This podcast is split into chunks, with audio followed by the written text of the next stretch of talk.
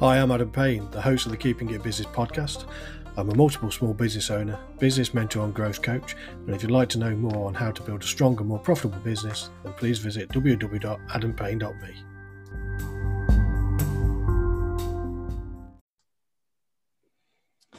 Right, welcome to another Keeping It Business podcast. I have the lovely Becca and Michelle with me here. So introduce yourselves and introduce your business. Want to go first, Michelle, or me? Go on, you can start us off. I'll start. So I'm Becca. So I am one part of Aspire Training Solutions. I would definitely say not the better half of it. I will give that one for Michelle. We'll come back to that one. Don't listen to it. Yeah.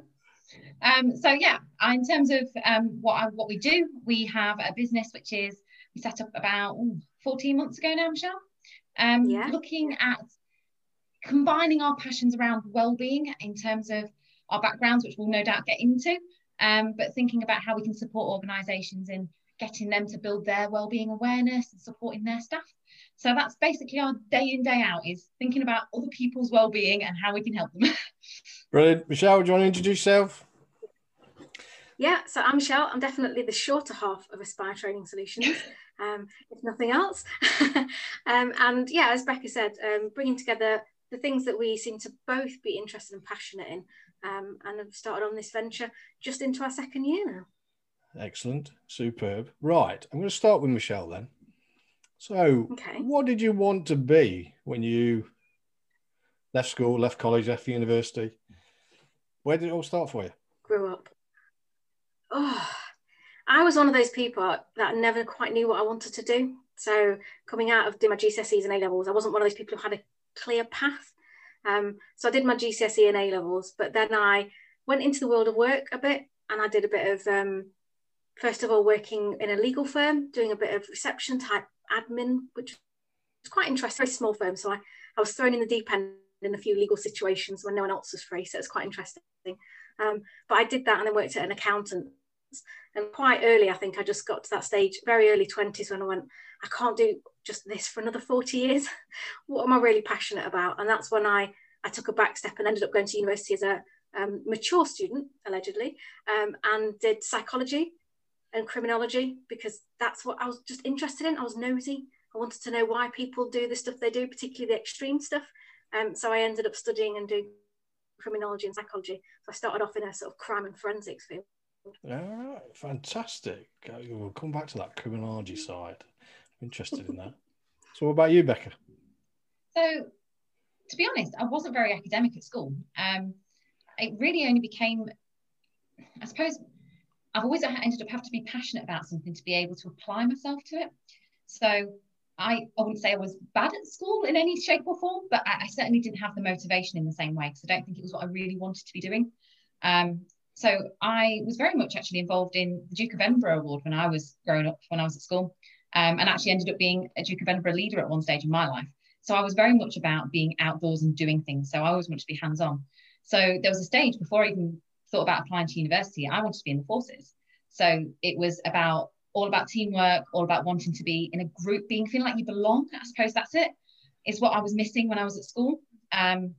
You know, was never one of the children in the school that was bullied particularly, but never really felt like I fit in anywhere. It was never like a group that I felt that I was belonged to. And I think that that's what appealed to me about the forces. And for one reason or another, it just never panned out that way. And it was a university life for me. So again, it was very similar to Michelle. What do I want? If I'm going to study, what am I going to study that's going to make me tick? And it was always about people. You know, it's why do people do the things they do?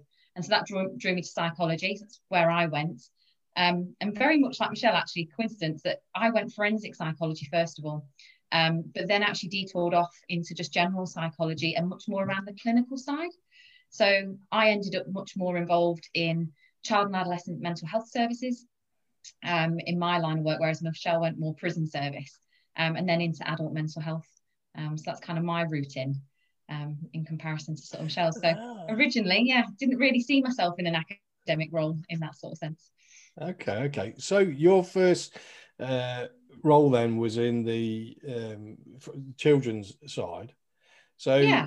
Was your first? Where did you go, or what was your first position coming out of university then for you? What was your first When I left uni, it was basically me and my now husband.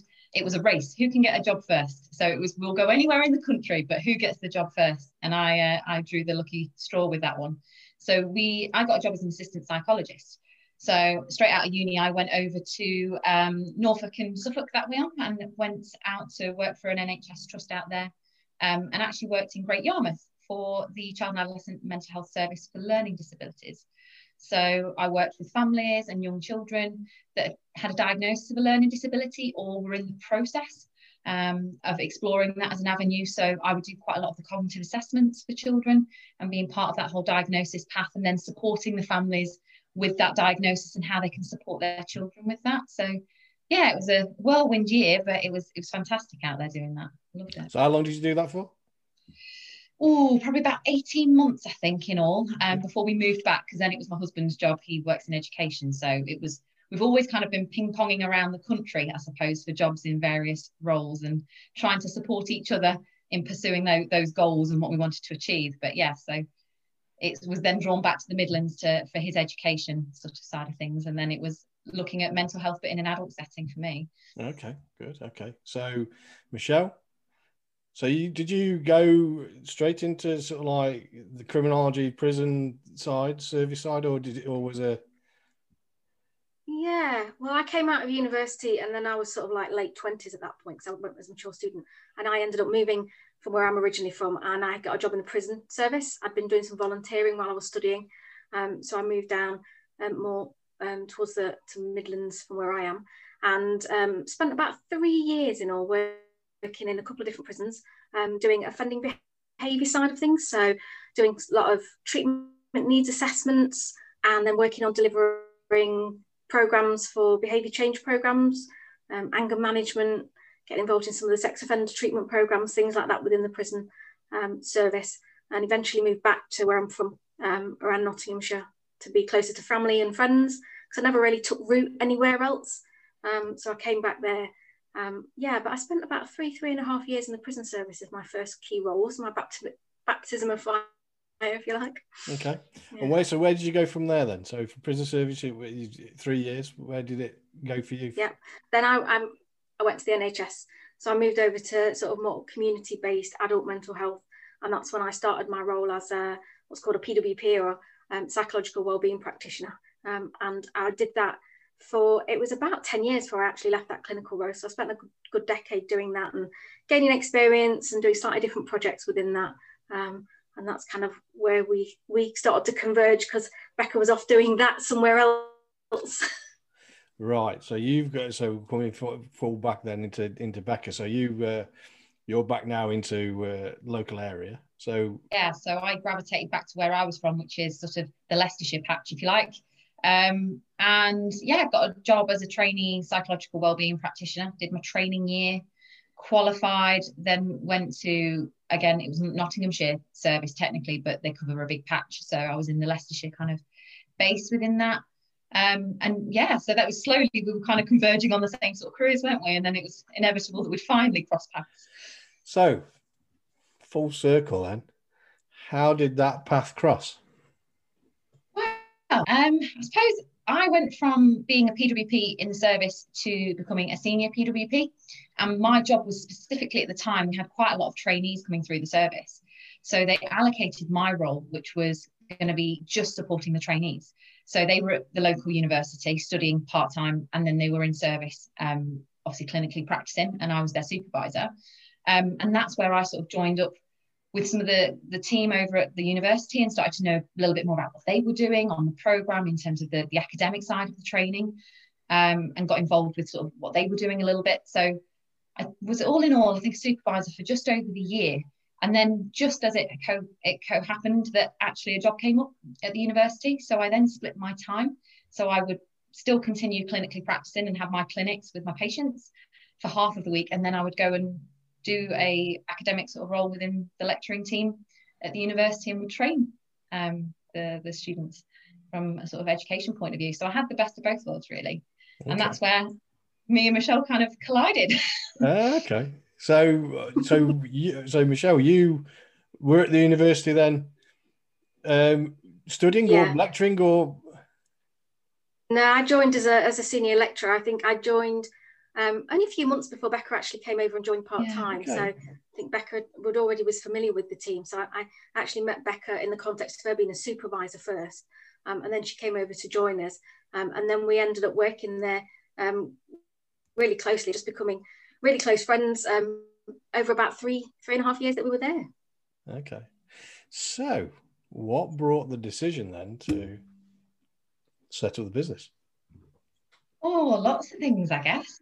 I think part of it was, you know, I think Michelle's already mentioned, you know, that 3 years was intense in lots of ways in that we'd formed such a good friendship.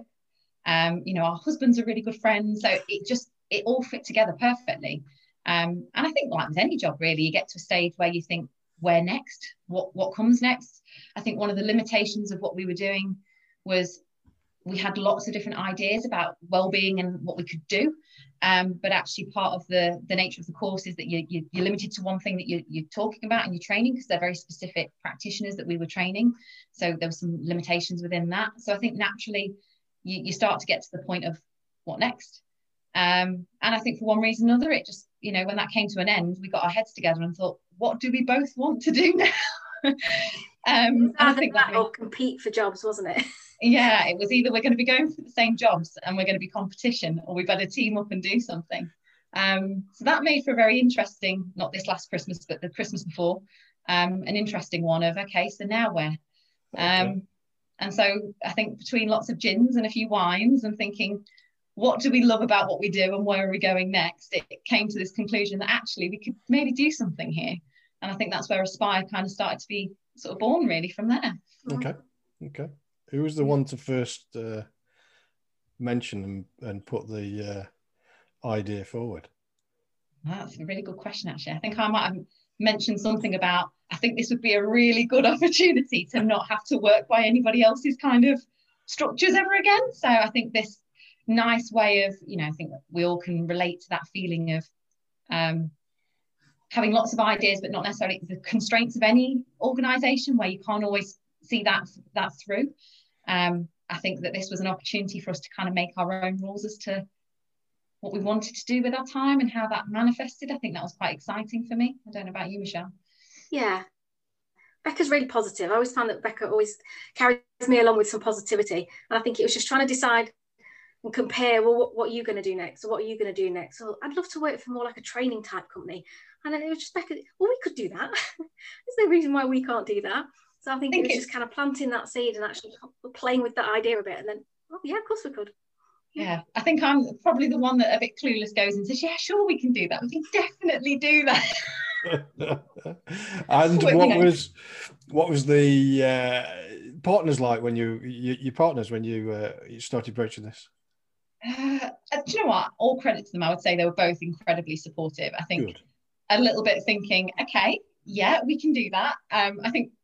Also, I think I'm sure they've never said it, but I'm sure Nick would most probably say that it was a bit apprehensive about, you know, how's this going to pan out? Obviously, on top of that, I found out in January, just as we had started Aspire Training Solutions, that I was pregnant. So obviously that threw another spanner in the works of, okay, so not only are we setting up our own business, but I'm also going to be a mum this year. So how are we going to juggle all of this? So I think there was lots of, how is this going to pan out? But I don't think they've ever wavered in terms of their support for us. I think that's thankfully, good. Anyway.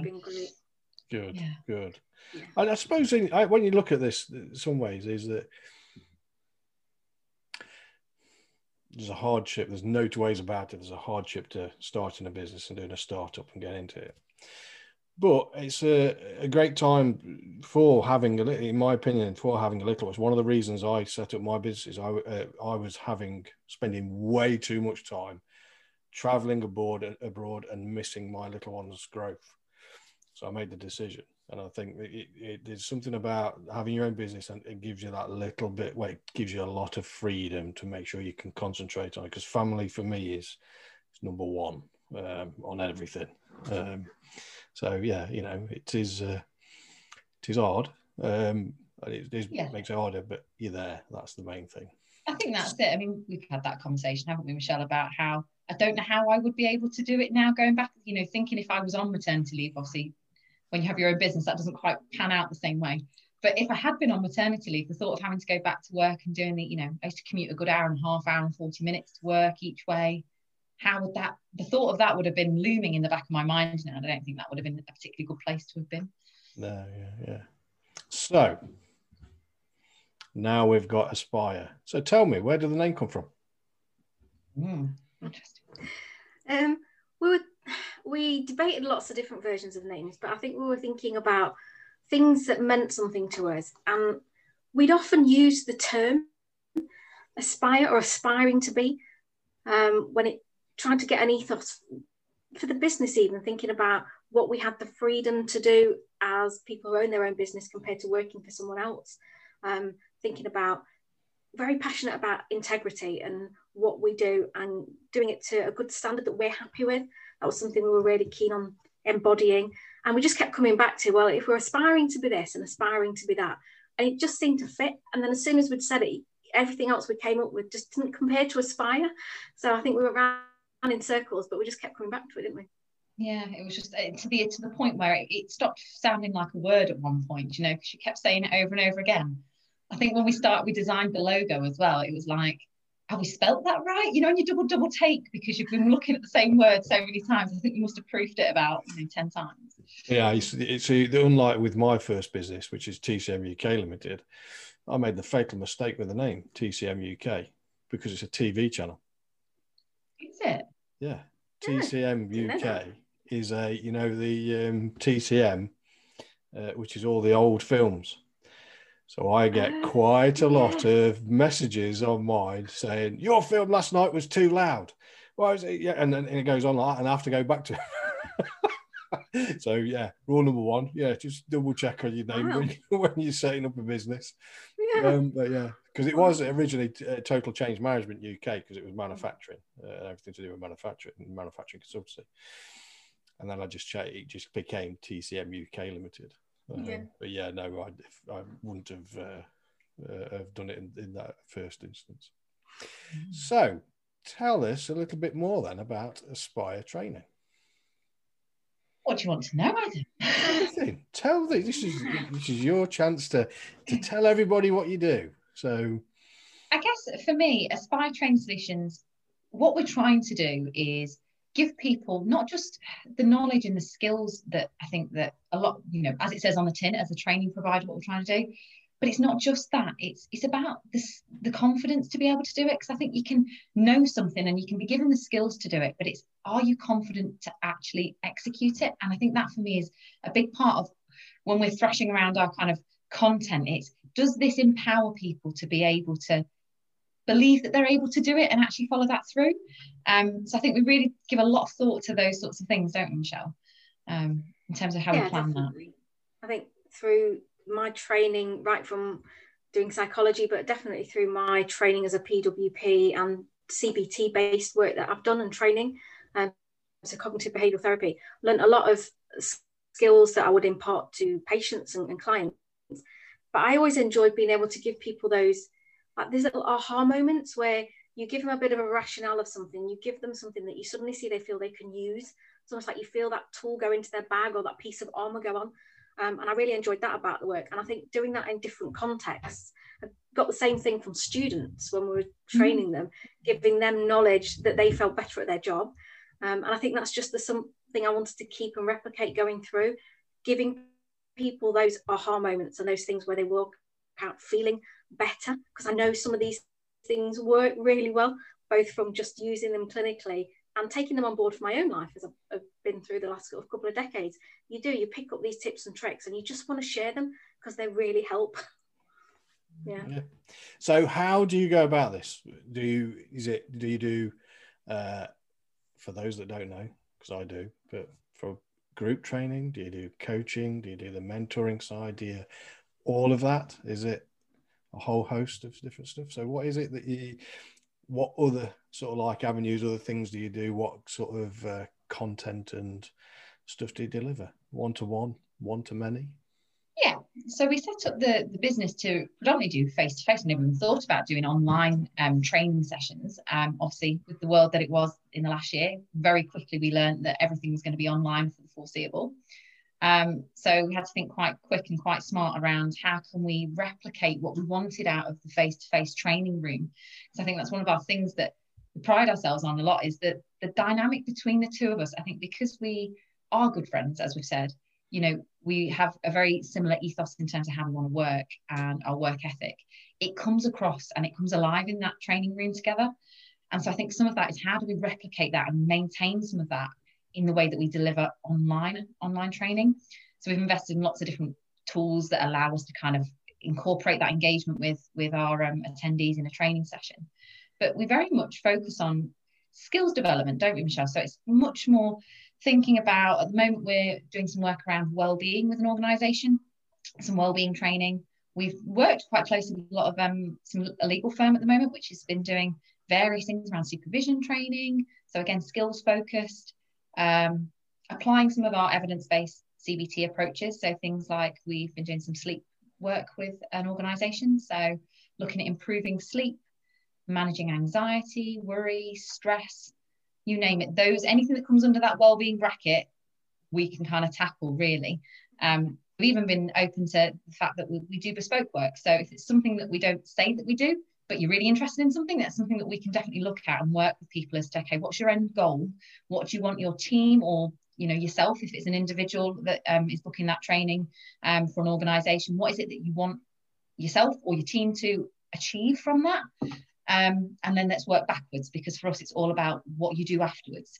The training is null and void unless it results in a shift, whether that's a behavioural shift, a mindset shift, whatever it might be. Unless there's something that shifts at the other end of it, it's just us talking at people, isn't it? Yeah, knowledge. The saying is, knowledge is power, and no, it's not. It is potential power.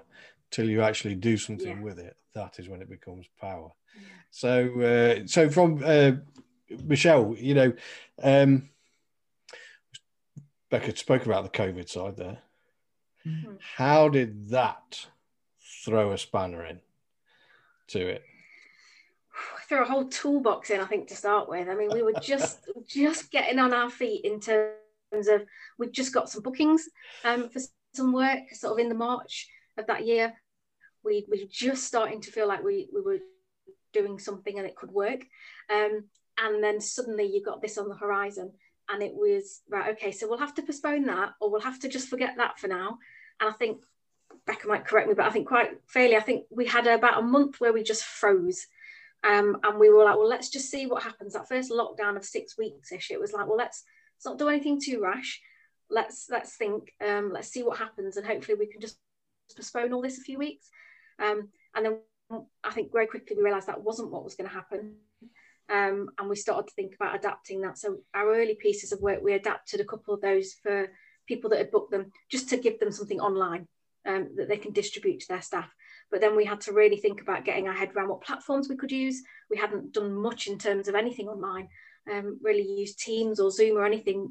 We were working together a lot, so we would travel to each other's houses to work. So we had to very quickly get around the logistics, as well as trying to understand and learn business in a year that was not typical business. So I think there was a lot of challenges. There was a big chunk of the year where nothing happened and came in for us. But on the upside, I would say it gave us and it forced us to pause and look at some of the stuff I think we would have missed out on. For maybe a couple of years, we'd have ticked along for a couple of years with a bit of work, and then we'd have realised we hadn't got things in order, like our marketing and doing some of the fundamentals. And it forced us to start thinking about those before I think we would. I think that's fair to say. Yeah. Becca, you want to add anything? No, I definitely agree. I think that first 4 weeks, and we hadn't seen each other, had we? Because obviously everything was locked down. It's probably the longest I've ever spent away from Michelle in about 3.5, 4 years, which was just ridiculous. So yeah, it was tough. I think everyone was feeling it. We didn't really know what that meant for the business. I think it was probably, when I look back now, that was when I wobbled. It was my wobble of, oh God, have we done the right thing? Do you know, that moment of, oh, what's this going to mean? You know, we didn't have any idea, did we? And I think to some degree, I think we still don't know really how that's panned out. I mean, thankfully now things are improving a little bit, slowly but surely. But I think as a kind of, with the global pandemic, we didn't know what was going to happen. We didn't know if a vaccine was going to come out in 12 months, 2 years, ever. And I think that that was all of those aspects of unknown, which I think we were all sharing, compounded a bit of an anxiety for me, I think, around that. Yeah. There's and I've been in a lot of forums now around the mental health side, and in particular with businesses. The general opinion and consensus is that there are going to be quite a lot of issues as things are released.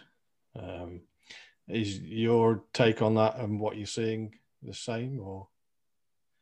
I think it's fair to say definitely. That I think the next pandemic's going to be a mental health one, without a doubt. Yeah, is my view on it. Okay. Michelle, that's saying that. Is that what you were going to say, Michelle? Yeah, exactly. I think, you know, all the evidence shows it's a bubbling issue. You know, people are coping the best they can. And, you know, you're seeing it in sleep is hugely changed for everyone over the past couple of years. With all this, you know, anxiety levels are different. People have retreated a bit. Those that have been staying at home are just, you know, been able to do that. And it's going to change everything again for people positively within their social circles. Everyone wants to get out. But I think in the world of work, it'll bring some challenges in people getting back to that, definitely. I was spraying something on you now, and it's just any tips for people out there that, you know, that are going through, you know, particular wobbles, like you say. Are there any exercises and things like it? One of the things for me is that I do. In fact, I found a fantastic little GIF, and it's I think it's like a pentagon, I think it's something like that, and it expands out but then closes down. I don't know if you've seen it, and I actually look at that and for the regulate the breathing in and out to that, and even just watching it and just regulating it, and it's almost becomes like a meditation. But are there other things as well, you know, that you'd recommend for people? I think this year for me, I'm not a big exercise buff by any stretch of the imagination, but activity, just that walking. You know, for me, it's been a half-hour walk every day. So walking is, or any form of exercise, whether if you have got a particular hobby like that, or if it is just about going for a walk whilst you can and getting fresh air, it's amazing how, you know, how much good that can do in terms of the mind, your mood. You know, every time when I used to be in previous clinical practice, you know, anybody who was struggling with mood, even when you're thinking about looking at anxiety, first thing you'd always look at is what you're doing. What does your day-to-day activities look like? Because that's always the quickest win, is thinking about, I mean, Michelle and I come from a cognitive behavioural background. So everything that we look at comes from, you know, thinking about it from what are you thinking, how that's impacting how you're behaving, how that impacts how you physically feel, how you emotionally feel. So you're looking at all these interplays and connections. You know, it's much easier to work with a behavior, so changing something that you're doing, than it is to try and tackle the way that you're thinking. Now, it's possible to tackle the way you're thinking, but it often takes more work and it takes longer to do.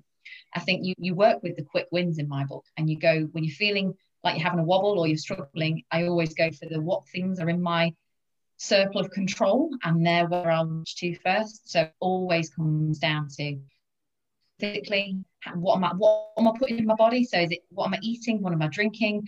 How's my sleep? And they tend to be my quick wins, because they're things that I can take control of quickly without many barriers to them for myself. You know, it's saying to Michelle not long ago that I was struggling with my sleep again. And as simple as this, but, you know, I put my phone on the other opposite table to the bedroom, so it's not on the bedside table. So it just wasn't there, easy to catch in the middle of the night when I couldn't sleep. Amazing how, you know, 10 days later, my sleep's back on track again. And it's just easy things like that that you can do, which can be really, really powerful. Yeah. Anything from you, Michelle, or you just same as what Becca was saying? I definitely echo what Becca says. And I think for me, one of the big things is it's just keeping in touch with people. It's been so hard to keep in touch with people, even though we've got all the technology. Everything seems very deliberate. So you'll have meetings, or you'll be in touch with someone for a reason, but you've lost that just ad hoc catching up with people. And actually that really bolsters us, you know, it gives us an outlet, it makes us focus on something else. And I think one of the big things is to try not to withdraw from that. It's very easy to think, I can't face another Zoom/FaceTime or whatever it is. But the amount of times I know I have forced myself to do something, and then at the end of it, it's just like, oh, I really enjoyed that, actually. I've had a laugh. I feel so much better. You feel that tension's gone a bit. just because you've had that interaction with people. But we can be withdrawn from that a bit, because it is a little bit of like screen overload. It's really hard to balance that definitely out. But yeah, don't withdraw too much. Yeah, the habit thing is the one for me, as you say. It is the one that's you can change relatively quickly just by doing a small 2 minute or 1 minute thing. So I think, as an example here, is when I get up, I do heavy weights. So I'm a heavy weights and I do a punch bag, and my garage is set out. It's got my motorbikes in. My garage is carpeted, so it's all. So it's. So I go straight into there, come back out, and so I used to do it in an evening, but I wanted to swap it. I wanted to do it in the evening, because what I was finding, I was getting into the evening, but meetings and everything was going on. So eventually, I just miss it. I stopped doing it. So I wanted to pull it into the morning. So the first thing I have is a cup of coffee in the morning. I am a morning person straight out, and I'm ready. So I actually anchored, as James Clear does with habits, atomic habits. I stacked it to the kettle. So before I had my coffee, I'd got to go into the garage and do that, and then had my coffee, and then straight after the coffee, it was a full-blown cold shower. And I do that every single morning now. Now it's got to a stage where I've done that, but now, because I'm not doing the movement, because I'm in the meetings on here and I'm sat here in the room, the studio side I've got, when I go down to make a cup of coffee, I do 100 press-ups whilst the kettle's boiling. And I do it every time.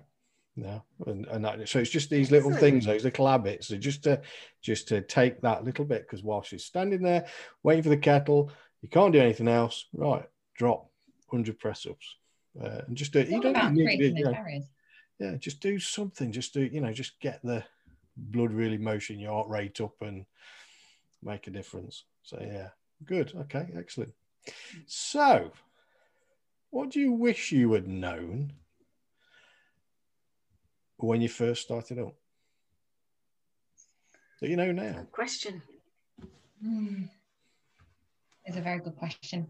As much as I think the excitement of what we were doing has driven us as far and as long as we've got to at this moment, I think there's a lot of things that we didn't know when we first set out, and I think that's always going to be inevitable. But I think there's a lot of things we didn't know about, marketing and LinkedIn. I'll always remember one of our first meetings we had with somebody helping us with our social media marketing, and just realizing how clueless we were in terms of how to use social media for business. It was just, I don't know whether we came off that phone call more distraught or just laughing our heads off as to, oh my God, how naive have we been to this? We just didn't. But you don't know what you don't know. And I guess, I'm not very tech savvy at the best of times, and I've never been one that really loves social media in my personal life. So for me, I've really had to get on board with that. And really, it's felt like a very big learning curve for me. But yeah, I think for me, I think all the fundamentals were really, I wish I'd have known. I wish I'd have known how much work it goes into marketing a business. I think that, I think you assume that, stick a couple of posts out and that would be enough, and it's not. And there's a lot more strategy involved in how you do that and what message you're sending and why. And I think there's a lot more to it that I think that I even was aware of in any way, shape or form. And I still think that we're working hard on trying to get there and get that right. Yeah, 80% of your time will be on marketing. That's positive. Whereas I think that I would have gone in going 20% of the time, Adam, 20% is... I don't know whether I've ever told you this story. Is when I set TCM UK Limited up, I'd come out of being a senior executive and had clients, had customer base, but I wasn't marketing. I didn't do marketing. I was an operations person. I was an engineer, so I didn't know sales. So gradually, I could see contracts coming off, petering off. And then I'm starting to think, shit, what am I going to do now? What's happening? And that's where I had my mental health episode. I don't know whether I ever told you. So I was sat there, and my wife would be next to me, and I'd have pains going up the left-hand side of my arm, across my chest, up the left-hand side of my face, and my lips would be going numb. But that was a peer. Nothing wrong physically. It was mental. You know, I was playing. The mind was going, excuse me, 100 miles an hour, and it was growing arms and legs, and those legs were growing arms and legs, and I got into a spiral. You know, got myself sorted, and then got a mentor around it, and that's when I started saying, right, you know, it's the marketing side, 8% marketing, and start building it, and that's where it made the difference. So yeah, it is. It's painful at times, bloody painful at times, but that's where all the support and everything like that comes in. So yeah, for you, Michelle, so marketing, sales and marketing, what about anything, is there anything different other than sales and marketing you would say? I think we took a long while to realise the value and the power of networking. I think we were started off just doing our own thing, and it was only because of lockdown and everything went online, and we saw something about, you know, free introductory session, come along online for some networking, that we thought we'd give it a go and see what we could learn. And it was only sort of through doing that and trying a few different networking things that we'd learned the power of connecting with other people in various industries, just getting to know people, people buy from people, and all that. I think we again, if we'd have been ticking along with even a small level of business, I don't think we'd have come to that for a long one. Yeah. Yeah, network, you can't. I didn't used to do a lot of networking until the lockdown. That opened up a whole different thing for me. Because where I am, I've got to travel, and it takes a whole morning, half a day out for me to do one networking, and I can't afford the time. Yeah. I couldn't afford the time. So the COVID side for me has had lots of benefits. I'm quite strategical thinking. It's again taught me to look differently at the strategy side. So there has been some good to come out of it, I must admit. Right, we're going to go into some ad hoc questions now. So let's have a look. I've got a list of questions here, so I'm going to pick some out. How do you continue to learn in order to keep abreast of everything and up to date on everything? How do you go about it? For me, I will trawl through. I've always been a big reader in the sense of academic side of things, so I will trawl through article after article after article. I think it's fair to say that if there's any research being gone and done around something, I'm the one that's straight into the latest journal about whatever it might be. And so I think we really pride ourselves on trying to keep up to date with things, because particularly now we're out of clinical practice, where you obviously absorb quite a lot just naturally because of the role that you're in. I think we have to really keep ourselves ahead and know what's coming out and what's new in the fields, because things do change, you know, well-being particularly. Lots of things are coming out, lots of ways of viewing it, and different techniques and different things that we talk about change over time. So yeah, I think we do a lot of reading around that. Yeah. Because both of you are different. I was going to come to you, Michelle. I was going to say, both of you got different traits, definitely different traits, and you've got different styles. So I was going to ask Michelle, so, you know, from your side, how do you keep her up to date and abreast of it as well? So basically, so having a look around, we're both obviously from academic background. I think we can both quite confidently use the internet and know where to find good sources. So, you know, proper peer-reviewed information and confidently use that. So there's resources on the internet are brilliant, and sign up and follow a lot of areas where there's a lot of research published, people, you know, sharing their research and findings, and even down to things like, you know, there's some great things done. I have a good TED talk, you know, people sharing knowledge there, and then I often dig around, well, where did they find that? Where's that evidence coming from? And so we kind of tend to bring it together, and then we'll discuss it and use it where it fits with what we do. Yeah. You ever thought about doing a TED talk? I've thought about it, actually. Never been on. To be fair, I mean, I think for a very long time, us even getting on video was an interesting one. So now you're saying that, so because I've seen the video. Yeah. So is that the first video that you've done together, or have you done others prior to that? No, we've done other videos before, but we've never done live videos. So okay. I suppose if anybody had insight into what actually went into us recording a 2-minute video, it would possibly take you half a day of stop, re-record. And I think you could drive yourself a little bit round the bend, couldn't you? So in the end, we sort of really need to start doing lives where partly I think it's fantastic for people to know we're there and they can ask questions live in the moment. But also, I'll be honest, part of it was it will stop us from having to re-record all the time because you can't do a do-over. Well, I tell you now is that just do it, because you'll never, how can I say? Well, I did one last night. I don't know whether you've seen it. There's three of us. We do one every Wednesday, #530live. Yeah, my mic wasn't working for the first 10 minutes. So nobody could hear me. You could see me going like that, yeah, but nobody could hear me. And it was Kelly that was live watching us, sent me a message, and I've got it up at the side here, sent me a message, oh, by the way, Adam, your mic's not working. So the other two had to take over, and I'm flapping about trying to get my mic working. So yeah, so the unexpected, it'll happen, and it's just, you'll yeah, never bother about doing a video after you've done live. You really won't. No, it's amazing how quick we've kind of got a bit more accustomed to it now. We're doing another live tomorrow in our group, and we were saying, you know, it now just becomes, even though we've only done a few of them, it becomes a bit second nature now. It's just what you do, and you just take it in your stride. Yeah, I think you just need to rip that bandage off with a Facebook Live. And people have been telling us that for months, to be honest. And I think a little bit of avoidance, and just, well, we'll do a video, but we'll just pre-record it.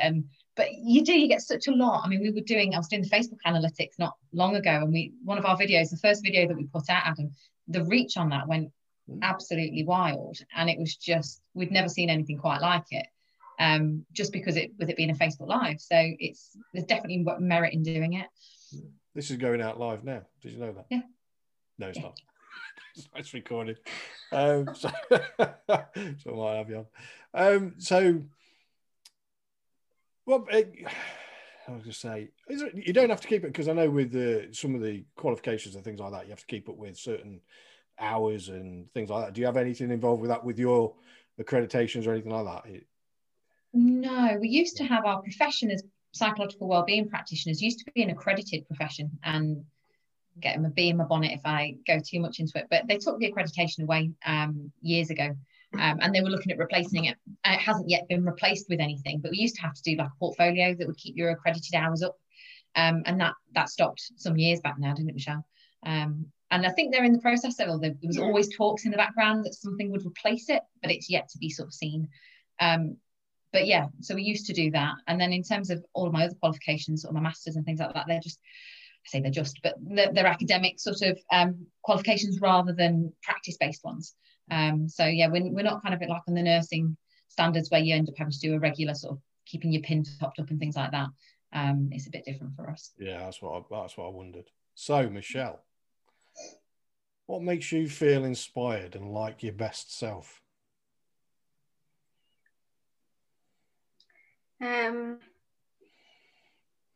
Most of the time, it's Becca. I couldn't do this on my own, and I honestly believe that it's when I'm with Becca or we're doing stuff together that I believe I can, and that's why lockdown's rubbish, because when I'm, you know, an hour and a half away, even working over Teams, it's a bit too much distance for the doubt. So definitely within my work life and what we do, I definitely 100% say Becca. Yeah. Okay, good. Becca, what about you? Do you know what? It's not even. I would definitely echo Michelle in terms of that, but it's when we're all together. So I think we've got this. I'm going to get really soppy now, but it's this really lovely how it's all fallen together, because you know Michelle and I would consider are more like sisters than we are best friends, and our husbands are, I don't know how it's ever happened, but they're just like both into exactly the same things. It couldn't have been more perfect if you tried, and it's just actually when we're all together, it's that element of everything feels like, yeah, we're tackling the world. And I think it really gives us motivation. I think we've seen each other through the worst of times and the best of times, either professionally, personally, and I just think when we're all together, and I think that's what's been hard this year, is we've obviously for reasons because of lockdown, we can get together for work, but our partners can't get together because of, obviously there's no reason for them to get together in the same way because it's not work related. And So it's just hard to get us all in the same room. So yeah, that'll be the thing that I'm most looking forward to, is getting back to. Yeah, so a strong family unit really, even though you are separate families. It is, and I've said this to Michelle before, but you know, it's, we always hear that saying, you know, it's a very well known saying, but you know, business isn't personal, you know, business is business, business isn't personal. And it is for us, business isn't just business. It isn't about just ticking the boxes and making money. It's about, this is how we're building our life as a unit, your household, Michelle, and our household. It's just this, we've got a shared dream of where we want to go, and it's more than that. I feel accountable for you because I know that it impacts your life and vice versa. It's more than business. It is personal for us, and I think that's maybe what makes it a bit unique. Yeah, no, that's good, because there is, you hold each other accountable, which is a good way to do it as well. So Michelle, you'll notice I'm looking over here because I've got the questions, so and I'm picking the ones to ask you.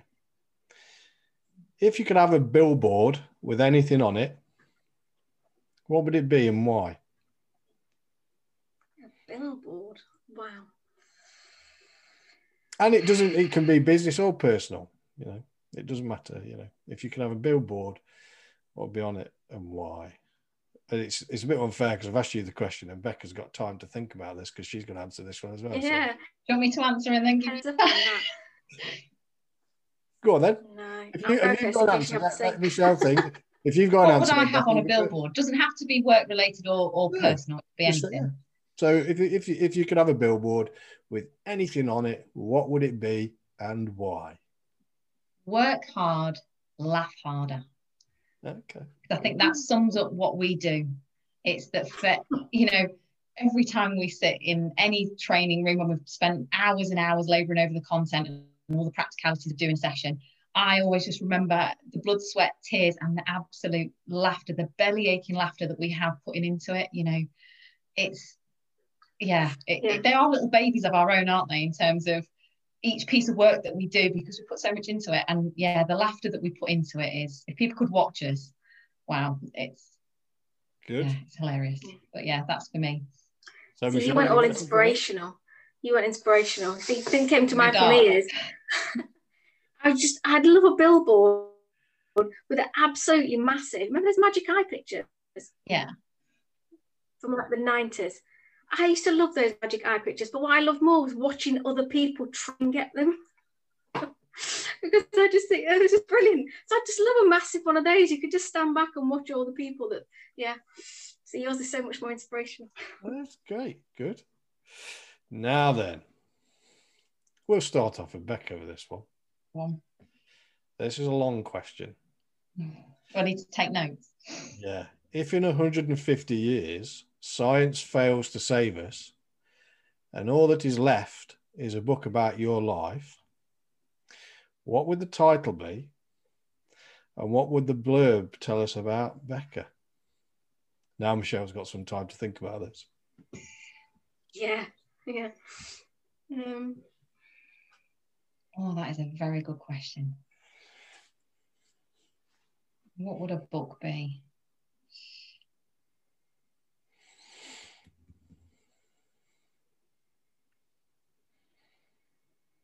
Oh, you've thrown a good one out there, Adam. Where'd you get these questions from?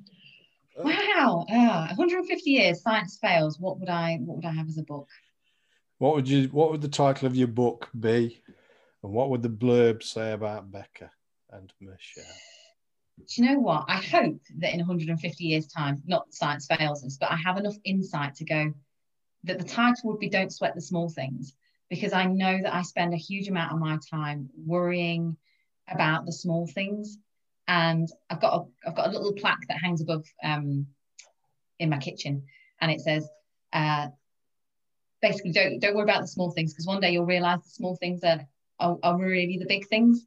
And I think that's kind of what I want, is I want to get to a stage where I really embody that, where actually don't worry about small things, because you know, you're really not going to ever remember those things, are you? It's the big things, it's the relationships that you make along the way. So I think it's, you know, don't sweat the small things, you know, don't put that extra, you know, wash your laundry in, you know, go and spend time with people that really matter. And I think that hopefully when I see my end of my days in, that's really what it's all going to be about, is the people that you've met along that journey, rather than all the things that you've ticked off and you've achieved along the way. It's who's at the end of the race with you. Yeah. That's for me. Good. Michelle. Okay, I think I would probably be along the lines of, I think I might be missing something. And it was just being a bit of a blurb around just being an ongoing quest for like curiosity, knowledge and doubt. You know, just keeping looking, always curious, trying to make sense, not quite sure. But yeah, maybe I'm missing something, I'm not quite sure, but Good. How is it's an interesting one. I should have asked this one earlier on. Actually, is how has failure or apparent failure set you up for later success? I think for me, I think failure. You learn what doesn't work, so you learn some practical things what doesn't work. But for me, it's more personal in that you learn that you survive. I think even on the toughest days, even when stuff goes wrong, me and my husband have got a saying, you know, at the end of the day, we'll often, if someone's had a tough day, it'll be, well, 100% survival rate so far, you know, and it's just, yeah, learning that these things happen, but you still survive and you still carry on, as well as kind of the technical stuff. I think that's the biggest thing for me. Yeah, definitely. Good. Yeah, definitely. Becca, anything different? Yeah, I definitely agree with that. I think for me, it's what I consider to be failure, I guess. I think I've come a really long way personally, professionally, in terms of what I deem as failure. I think that what I look back on now, and if I was an 18 or 19-year-old self at university, I would be beating myself up left, right and centre about, well, I didn't do enough. I didn't do that well enough. It was, you know, I failed at that. And actually, I don't know if I could have failed, because where all of those things resulted in me being here and where I'm at now, and I don't consider that to be a failure. So I think for me, it's about what is questioning, what is failure? What does failure look like? Because I don't think, I'd even go as far as to say, I don't think it exists. Yeah. I don't think that failure is a thing. I think it's about how we perceive ourselves, and I think it's about confidence. So I try not to go down the route of I'm failing. I go down the route of, where's this going to lead me? It's just that it's another dead end in the road. It's just leading you somewhere else, rather than it being that it's, you've done something that's not good enough. Good positive outlook, that one. Very good. I told you she's great for positive. Yeah. So here's one. Let's start with Michelle on this one. What should I ask you that I didn't know enough to ask you? Ooh. Wow. This is one of the hardest questions that people really do. Yeah. Doesn't matter if you haven't got anything, it's not a problem. Just, sometimes it just throws it because it gets people thinking. Yeah. Done anything reckless? So I've had somebody turn around and tell me, yeah, I've been in a porn movie. Definitely not that. Wouldn't ask them. No.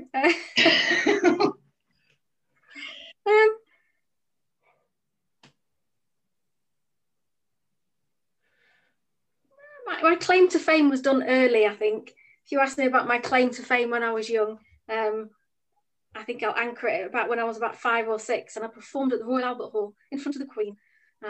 So no one ever really knows about that because it was a bit too long ago. But yeah, I got it in early as my claim to fame. There must be videos on that though. Must be. I was about to say, if we can, that's our next Facebook Live, if ever I've seen it.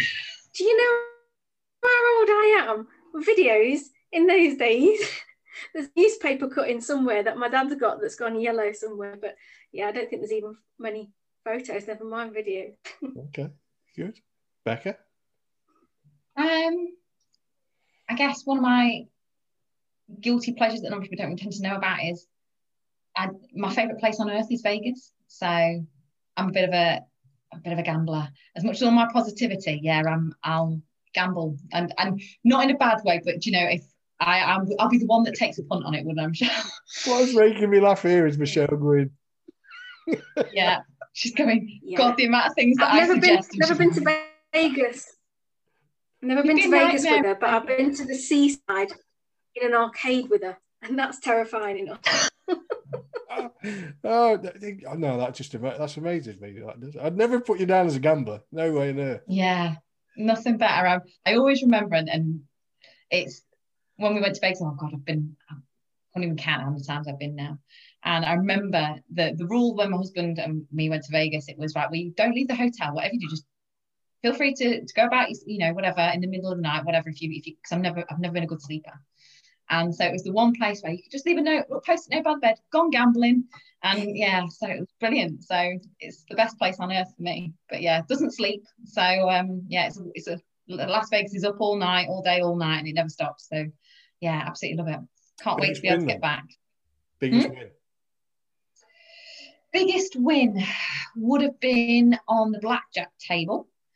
And probably around the kind of $250, I think, but it was starting with a $5 bet, you know, over a few drinks and a good couple of hours later. But yeah, it's good fun. Like I say, I'm not claiming that I'm a big, you know, high roller better, but it's good fun, and you know, we've enjoyed the benefits of it over time. You know, freebie shows because of how much you've gambled over the time. Yeah, not one of my ones that I tend to advertise too much, but I do love a little bit of flutter. It's good fun. Excellent. As long as you're willing, you know what you're willing to lose. I think that's the rule for gambling is go with an amount you're willing to lose, and then you never really come back as a loser. I think you've already allocated it. I think that's my rule on it. Yeah, always have a plan. Always go with a plan. Great. So I think it comes up to around about the hour that we normally do. It's gone quick. So where can people find you? So I will put them in so I'll ask you for a little bio. We'll send that, and I'll put that in the post of the blog, the podcast with your links in as well. So, but where can people find you? So what's your web address?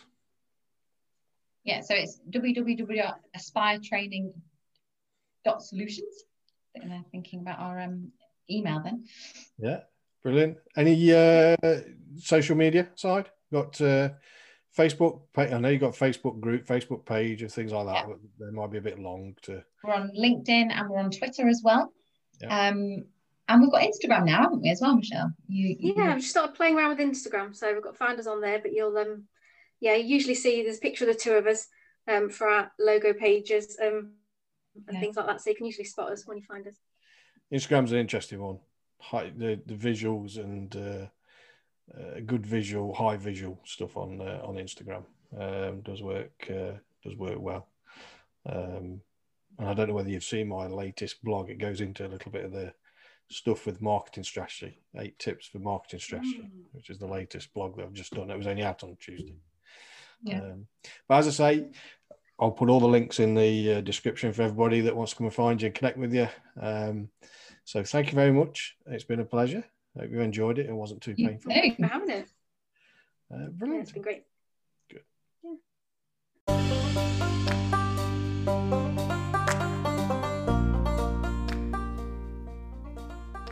Thanks for tuning in. And remember, success is not final, failure is not fatal.